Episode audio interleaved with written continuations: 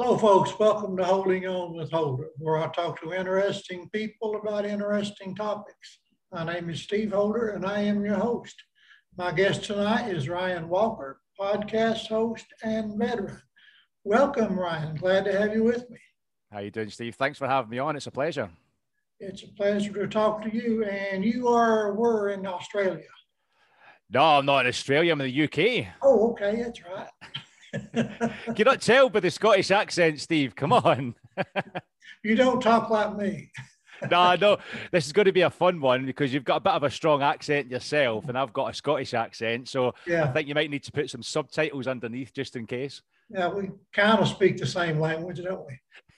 just a little bit different, a little bit funnier. So tell us about your background, Ryan. Who are you, brother? Where am I? Um, my name's Ryan. Um, well, where do I start, really? To be fair, former RAF veteran, spent seven years in the, the Royal Air Force, which was great as a, a logistics supplier. Uh, bit of ground crew work there. Spent seven years traveling the world, been to crazy places, doing some crazy things, and making some uh, great memories at the same time, which is fantastic. Um, spent two years in Afghanistan as I left, actually working for the American uh, um, DoD, Department of Defense. So um, I was working out there in Kabul for two years since leaving then, um, I came back to the UK and um, went into recruitment. So I set up my own recruitment business, which specializes in logistics and supply chain as well. Great fun, very stressful. I started with hair and very quickly dis- disappeared, as you probably know, starting your own business. And then um, I got really interested in podcasting. I started the, my own podcasting show, which is called The Walk the Line, uh, a few years ago. And it's literally a show just about stories. I love to tell a story and I love hearing people's stories as well. And so far, it's been uh, really good fun. So that's a little bit about me and a, a bit of a nutshell, to be fair, Steve. Well, I tell you what, you sound interesting. when you was in the Royal Air Force for seven years, what uh, did, did you plan on a career at one time? And do you know what? I've came from a military background from my family. Um, my granddad was in the army. He was a medic in the army. He uh, served in the back end of the Second World War. He was in the Korean War and all that sort of thing. And then previous generations from that, they were all in the the, the forces, be it Navy, Air Force, or Army sort of thing. So I've came from a little bit of a uh, a background. My dad was the only one from about seven generations who wasn't in the forces. And the reason why is because my grandmother didn't let him because he's seen what she's seen firsthand what happened to my granddad and he got injured and he unfortunately he died through a stroke uh, due to his injuries and the Korean War he get, uh, uh, get his jeep got blown up and um, mm. he survived his injuries but later on down the line like 20 30 40 years later he kind of passed away because of that see my dad was forbidden to join the forces which I think which was one of his regrets uh, to be fair. Um, so I've, I've grown up in like a military background. So when I joined the forces, I, I won't, I don't know really because initially I was only 19 when I start when I joined, uh, which is really daunting. Never experienced. I mean, there's probably younger people than I was. They they were like 16, straight out of school. I went to college for a couple of years after that, and um, I wanted to go in for a long time, but not stay in for too long. One of the main reasons is because I started when I was so young, I haven't really experienced what life was like normally. I've not had my own place, not not had the experience of paying bills, I've not had the experience of oh the the, the joys of having a mortgage and all that sort of stuff and uh, working yeah. nine to five. So I've seen what it was like for people who are started in the military from like 16 17 and went through a long period of of their career to like 22 years, 25 years, and the adjustment has been incredibly hard for them. Um, and I didn't really want to kind of have that sort of like struggle. So I wanted to still stay in for a long period of time, but not too long, you know. But saying that seven years I was in for, that was still quite a tough adjustment to yeah. from civilian uh, to military life to civilian life because yeah you probably know mm. with the forces, they wrap you up in the bubble. They, they, keep you kind of safe. They keep you all nice and cozy and safe in this little kind of kind of bubble, community bubble. But as soon as that bursts, you're on your own, and you're like, crap. I have now got responsibilities to think about now externally because yeah. nothing's paid for. You're going to have to do it yourself, and it's an adjustment to get back to it. So I didn't really want to stay a long time. I wanted to use that and use the the, the forces as an experience and not as a stepping stone, but to something I'd like to do going forward and see what else is out there because there's a big world out there, and I want to experience it all. To be quite honest. Yeah. yeah. So tell us about your podcast. The podcast. It was a bit of a a, a random sort of. Um, way I started it, to be honest. I started doing it when I was in um, my business, my current recruitment business. And it was when podcasting really started to become more popular. People were starting to think, right, hold on, this podcasting stuff could really take off quite quickly. And I used it as a way to boost my business profile up at the time and use it um, to get experienced kind of uh, guests who are in the logistics background who could come on the show, talk about their sort of um, um, experiences in their industry and talk to experts. And that's where I really kind of got the kind of the the taste for it. You know, you get that kind of you get addicted to podcasting after a certain yeah. point. I don't know about yourself, but um, and I stopped it after a while because I, sh- I closed the business down um, and I didn't really know what else to do with it.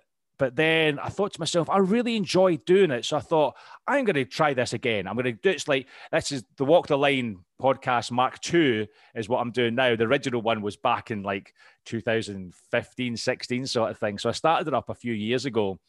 And I just really love listening to people's stories. I love telling stories. I'm a, I love telling people about what I am all about. I love stories in general. And I realized that if I do, somebody else is going to do it. So I really wanted to go out there and speak to people that are out there who are willing to open up about any sort of subjects under the sun. Um, and it could be anything from um, I think I was speaking to a, a gentleman, uh, Chris Gordon, who he was taking his kids out to school, and as he was closing his garage door, he scratched his arm, and from that he got he contracted uh, a, a life or a skin eating disease which was basically eating away his skin just from a scratch on his hands and his arm. Yeah. And it was fascinating how he was talking, how this manifested. You know, I'm talking to um, comedians, uh, singers who have got come from different backgrounds, and it's just fascinating. I love listening to them, and I could sit there and listen to people like that all day, every day, and I would be content with life, and I'd be, uh, I'd be happy. Well, that sounds like my podcast. I mean, That's I, it. I, you know, I've interviewed all kinds of people, actors, comedians, saw that, people. yeah. Are you the same? Are you the same yourself, Steve? Are you you a bit of a you love a, a story yourself? Yeah, yeah. It's the best way. Everyone does like a story nowadays, and it's this is it's it's engaging, and people can relate to other people if because a lot of people are engaged in their own little kind of their own little kind of lives. You don't really see what goes on beyond that sometimes. And yeah. then hearing people who are going through possibly the same thing that they're going through, it kind of puts them at ease and makes them feel like, oh wow, I'm not the only person that's suffering from this, or I'm not the only person yeah. who has to has dealt with that in the past. So I'm not yeah. on my own. So it kind of hopefully puts them a little bit at ease, to be honest. Well, this is my 58th interview, and I do it almost every day, so I must wow. enjoy it. you, must, you must be doing something right. I tell you, yeah. 58. Why did you Why did you start yours up? What was the reason behind it? Uh, last year, I ran for U.S. Congress. Wow. And I got interviewed several times by the media, and I had to answer questions. I had to come up with something really fast. And several times during those interviews, I would think, well, I would like to be the one answering the questions. Right. So I remember that. So later on this year, I thought, you know, I was bored and I said, okay, I think I'll go ahead and start that podcast. It's went crazy ever since. I've crazy ever since. It's yeah. it's a funny it's a funny way how we actually kind of get into it. You know, I mean, your your story's a lot better than mine. You started for Congress. I mean, wow, how how was that? Was that like that must have been a crazy time for you? it was. It was a very crazy year. I'm sure you know politics was a nasty business. Would you do it again though? Would you do it again? No, no. Learn from that mistake. Never again. Done that. Tick the box. Don't need to do it again. Yeah, exactly. That's off my list. I've interviewed several politicians. I interviewed a guy yeah. last month that ran for president last year. Wow, really? Yeah, Michael Landingham. I don't know if you've heard of him or not. He didn't get a lot of publicity. Oh, really? But, uh, yeah, I mean, it's cool people. It's good. It's a good way of getting in front of people and chatting to them and listening to their stories and finding out about their lives. It's great. I love doing it. I love doing yeah. it. And if I could do this full time as a full time job, Steve, I tell you what, I would do it in a heartbeat. I tell you. Yeah. So, do people reach out to you wanting to be on your podcast?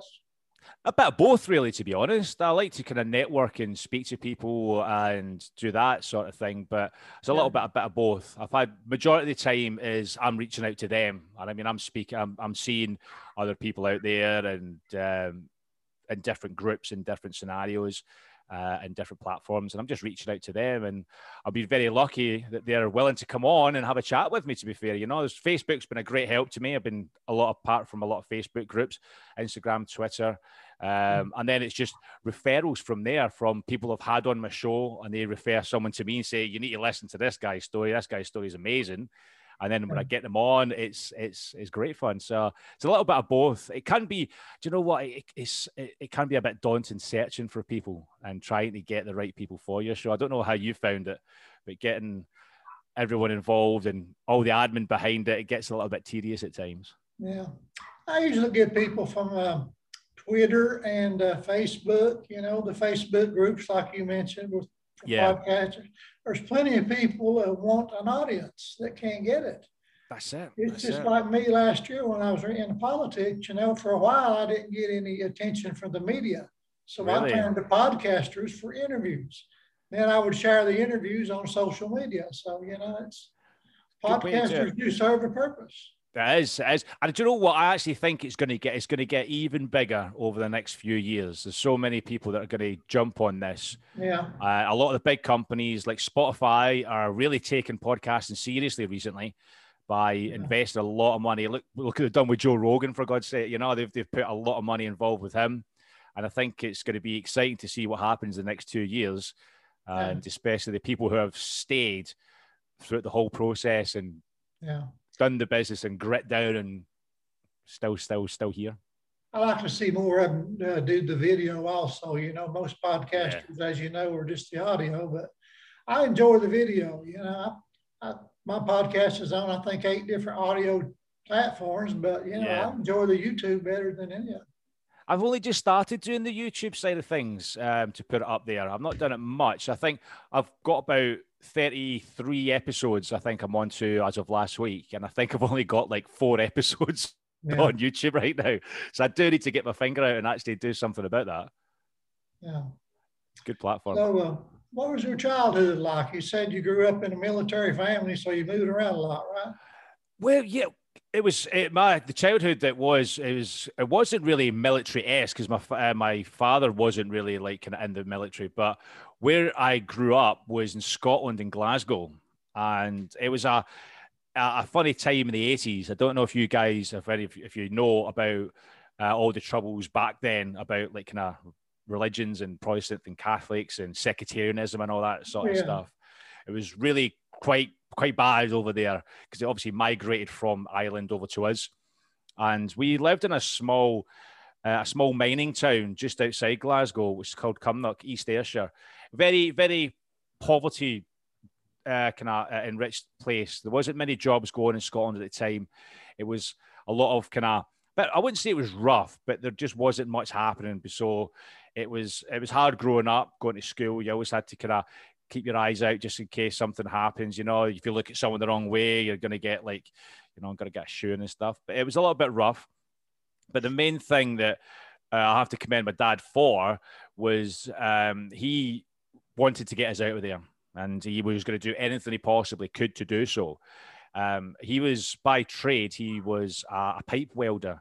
Uh, so he was in the roads, um, in the middle the, in the trenches and the roads, welding all these pipes, could be water pipes, like any sort of pipe sort of thing, sewage pipes. He was welding them together in the middle of the road sort of thing. And he basically wanted to, he knew he could do it. And he wanted to get us out of there. So he literally worked his butt off for years. We didn't really see him much because he was doing that. But when you were that age, you kind of resented him for it. But then when you get older, you understand why. As a parent myself, you have to do things like that. You have to sacrifice certain things for the greater good, sort of thing. And uh, he just kept working and building and building. And it's a great story. My dad's story is a great um, story to hear. I keep saying to him, and needs to kind of come onto a show like this and discuss it. But because we moved down from London, he made, he managed to get a, get a really really great job in London. And so we moved down to London from Scotland when I was 15 years old. And now he's one of the biggest directors, uh, one of the directors for one of the biggest construction companies in the world. And uh, that's just through determination and hard work. And it's a mm. great inspirational story to hear. So childhood was great, don't get me wrong. Um, but we did have to leave Scotland quite quickly just because of, there wasn't much out there. There wasn't much opportunities. So can I give you a little bit of uh, a process, kind of an idea that you had to really kind of get out of there. And a lot of people have, I've speak to all my school friends and they've moved away from the area. They've moved to different parts of the world. Really, I've got a couple in Canada, uh, a couple of guys in Australia that just moved away. So it's getting better now. There's a lot of money being invested in the area where I used to grow up, which is great to see. But it's, uh, yeah, I've just uh, decided it wasn't for me. So I've yeah. still got the accent. I'm down in London for about 15 years. Still got the accent, so it's not too bad, but uh, yeah. it's not good. So, what's been your biggest challenge, Ryan? Biggest challenge? I've got a few. Do you know one of the biggest ones I had was probably recently, uh, not too long ago. It was 2016, 2017. It was.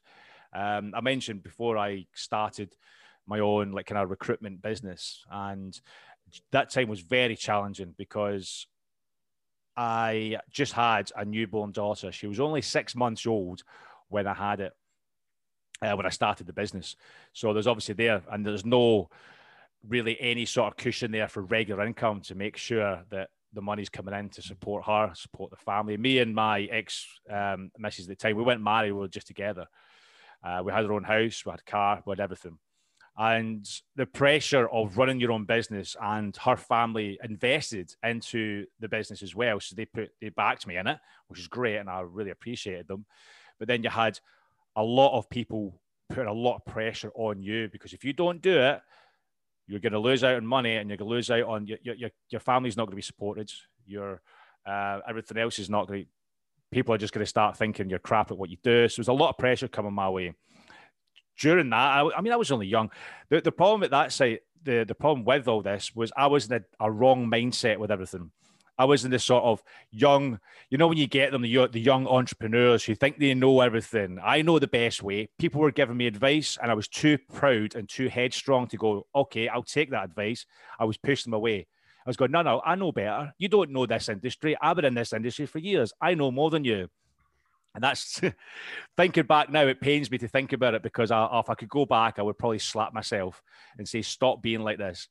Yeah. Um, so going through it, and because of that headstrongness, wrong decisions. I made wrong decisions. I was being desperate. I was uh, doing decisions that were stupid decisions, business wise, spending money that I didn't have, racking up debt, and all that sort of stuff. And it got to the point that in one fail swoop, um, I lost everything.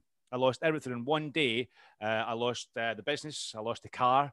Uh, the missus left me. She took my daughter, and she took all the money. Everything, all in the space of like wow. five or six hours all destroyed, all about me. I was homeless as well. So the biggest is, I think, probably the biggest challenge there was build myself back up from that. Um, yeah.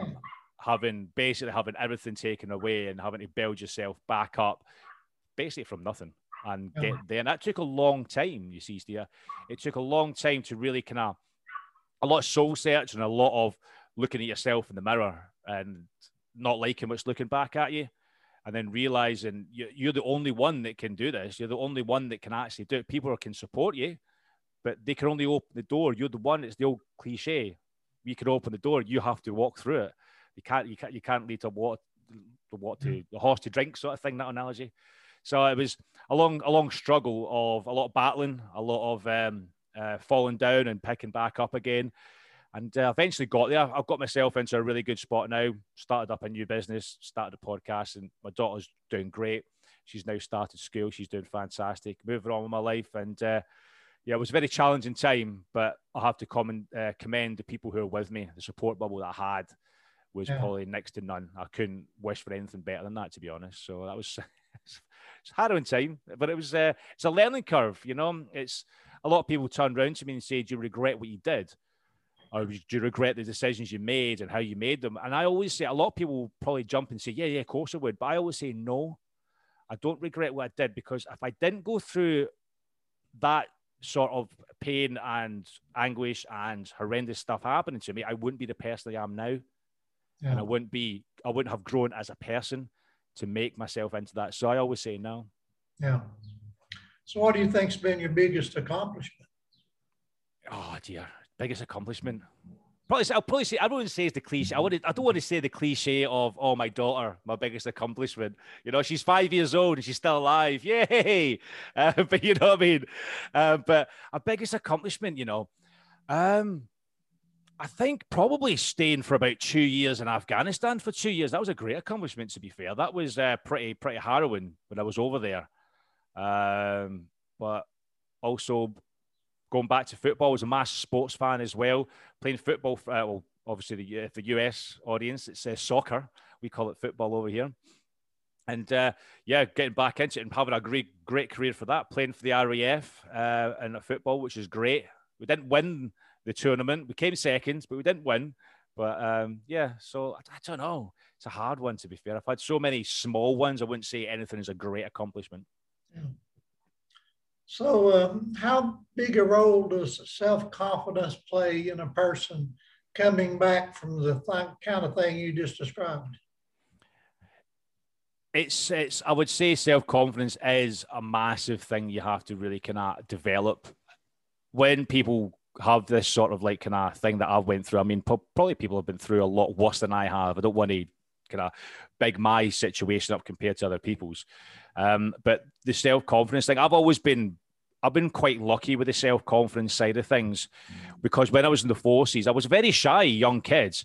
I was 15, 16, I was very timid. I was very kind of close and that introverted teenager. But it wasn't when I went into the forces. That's when they really kind of brought that out of me. It was there, but they brought that out of me. That was a really good thing about the forces and what they did. So I was always a very confident person anyway. But I always still had it there, even though, like, can I, uh, like, was like crap was hitting the fan. I was always there. I always had it there. I was always optimistic. I was always saying, right, what is, I, I said to my, I always just say to myself, stop thinking and getting worried about stuff that you can't control. There's going to be stuff in this world that is going to happen. It's not your fault. You couldn't control it. Do not worry mm. about it. You know, why go to sleep worrying about something that is out of your hands? let nature take its course, let the world, let the universe take its course. Only get worried about stuff that you can influence. Now, if you can influence it, go for it and do it to the best of your ability. And that was one of the main things that I really had to overcome and worried about what people thought because it's it's an embarrassment thing. That's a biggie right there. That is a biggie. Huge thing. And I've got uh, my girlfriend at the minute. She's she. I, I was chatting to her about this. Um, a few weeks ago, and she's a bit like that. She was worried about what people thought of her about certain scenarios, you know, going to school and finding dropping the kids off at school and people are talking like whispering. And I'm just like, I'm I don't care what people think, you know. And that's the biggest hurdle. It's when you turn around and say, Why are you worried about what people think of you? And once you get over that hurdle, it makes complete it's it's nirvana, if that makes it's sense. Freedom, Nothing, it? It's freedom when you get there. It is, and it is nirvana because you do not mind what people think of. You don't care what their thoughts are, and it, you can concentrate and just moving on. It's it's like you've had the the leashes have, has been taken off, the chains have been released, and you yeah. can just drive.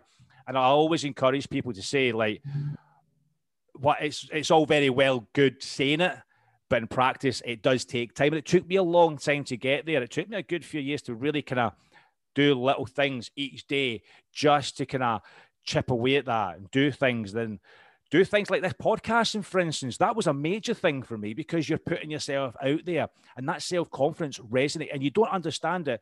Always do one thing. I've always said, always do one thing each day that scares you because then you'll start to feel that confidence build up. You're you're doing something you've not done before, and you've it, talked to someone you've not talked to before, and you're doing different things.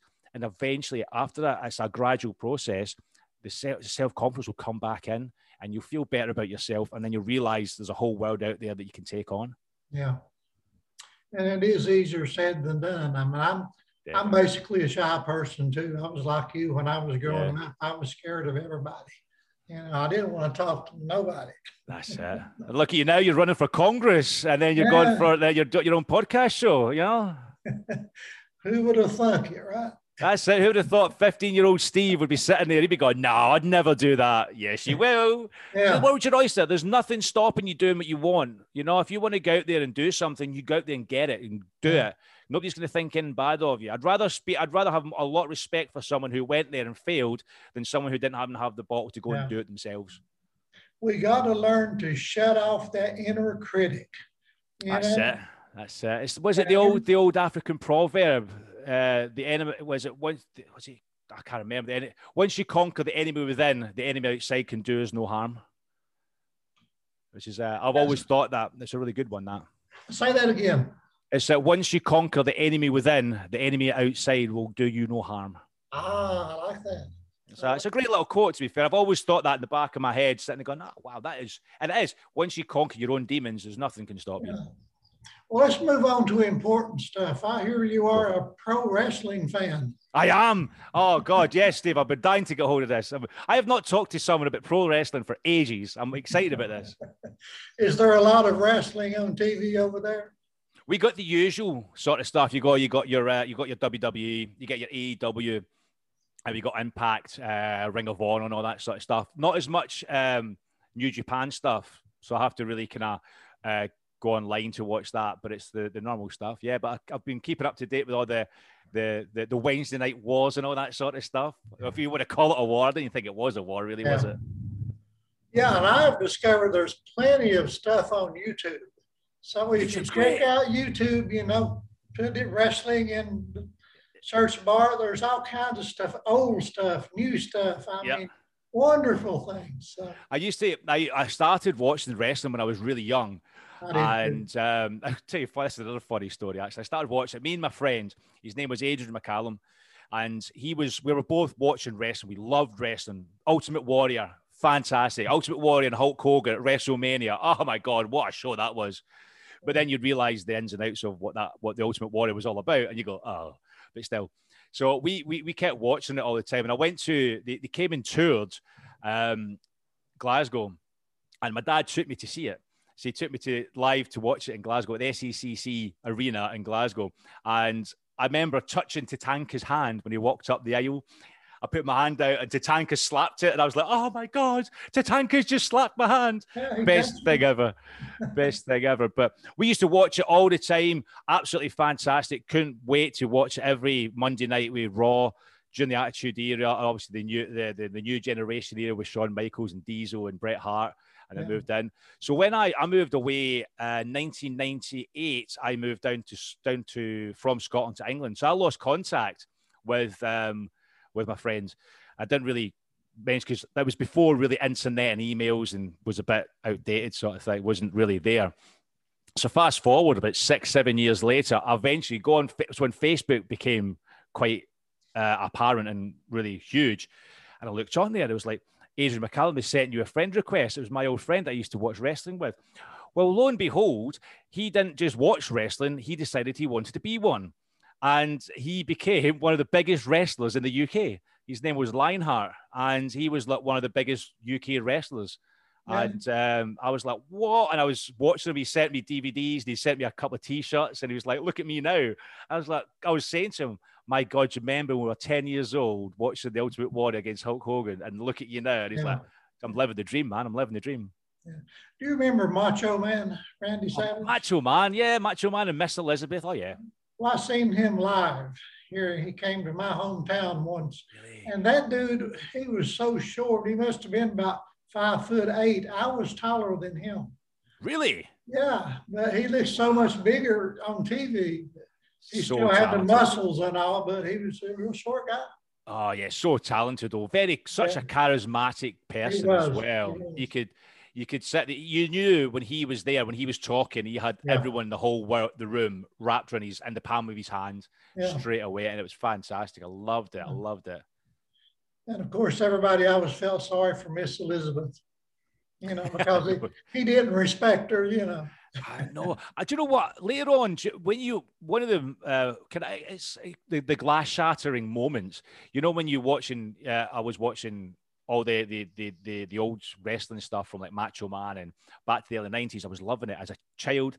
Absolutely fantastic. And it's not until now I've been doing like watching documentaries about why yeah. situations were, and I'm like, oh wow. And it's it's really quite bad about obviously the stuff that Macho Man and Miss Elizabeth and the Ultimate Warrior being a bit of a bit of an ass, really. To be fair, he wasn't nice, and how Hulk Hogan always manipulated people, and how Bret Hart got screwed over at Montreal, and it was like, whoa, this is this is some really crazy stuff. Not you don't expect that. You're like, oh, the the, the curtain's just been pu- pulled down. You know, it's like you're seeing everything, which is really quite strange, to be honest. Yeah. Now Mick Foley, now that dude has done some amazing things over the years. I'm surprised he had killed himself. When he get chucked off the ring, when he get chucked off the yeah. cage by the Undertaker and King of the Ring. Oh my God. Yeah. And uh, Jeff Hardy is another one. He's done the oh, same oh, things. I mean, it's you watch him do those things, jumping 20 foot down, you know, and yeah. landing on somebody's head. And one of my favorite matches is actually the the TLC match at WrestleMania, Edge and Christian, uh, the Hardys, the Dudley Boys, and seeing them go at it with the the, the, the ladders, the chairs, the tables. Yeah. Uh, that was how people can do that is ridiculous. It was yeah. carnage. Some of those guys live in pain for the rest of their lives, though, because it's of things true. they did. I actually was watching. I don't. Did you watch the um the Hidden Treasures documentary last week? That was Mick Foley. It was his one. No. It's, they've, they've got a new thing. I think it's on, I can't remember what channel it's on. I think it's Entertainment Channel and uh, on cable. And the WWE they're sending out their old legends to go and find their old memorabilia that people, the collectors, have took. And some of these wrestling collections that these guys have got is ridiculous. Yeah. And it was Mick, Mick Foley was going out, and I think he was going to try and uh, he wanted to get the original Socko. Uh, he went and found that, and then he went and got one of the the, the original Cactus Jack shirts, the flannel shirts as well. I've got so they, those. Have, have, have, I have one of those. One dead or alive, Cactus Jack. That's it, yeah. And because what they were saying is that the WWE are trying to make like a, an archive, but they're trying to make it into a museum now, and they're trying to yeah, promote it. So every week they're going to send out their old legends to go and find their old stuff from these uh, um, collectors that have founded them, found them over the past years. Yeah. It's really quite good. You should catch it up. Just catch up with it. It's really good. It's, um, Most Wanted Treasures, it's called. Yeah. I always get tickled at people that say, well, you like that, that's all fake. And I said, well, it's entertainment. You watch movies and you know that's not real, you know. It so. is. That's all it is. It's entertainment, you know, and yeah. some of this stuff, and it's good fun, you know, and it gets a little bit heated at times, but you'll take it in jest. But yeah, mm. it's, it's all about entertainment, yeah. exactly. It's all fun. It's all fun and games. Yeah. Well, is there anything else you want to say before I before we wrap it up, but I haven't given you a chance to say. No, really, to be fair, Steve, I think I've had a chat. All thing I can say is come and listen to my podcast. I am going to plug my show right now, Steve. I hope you don't mind. Oh, go, ahead. go ahead. It's uh, the Walk the Line podcast. It's available on all major podcast platforms. Got a Facebook group as well. If you're welcome to join, we do giveaways and build a community and do that. Uh, and I'm in the process of putting all the videos, like Steve said, on YouTube. So look out for it. Come and join it, and I hope you enjoy the show. Thanks very much. Okay, and do you have a website? Um, I don't have a website. It's uh, that's a next uh, tick in the box that okay. I'll be making, but there will be like uh, a website coming soon. I'm just negotiating how I'm actually going to do that.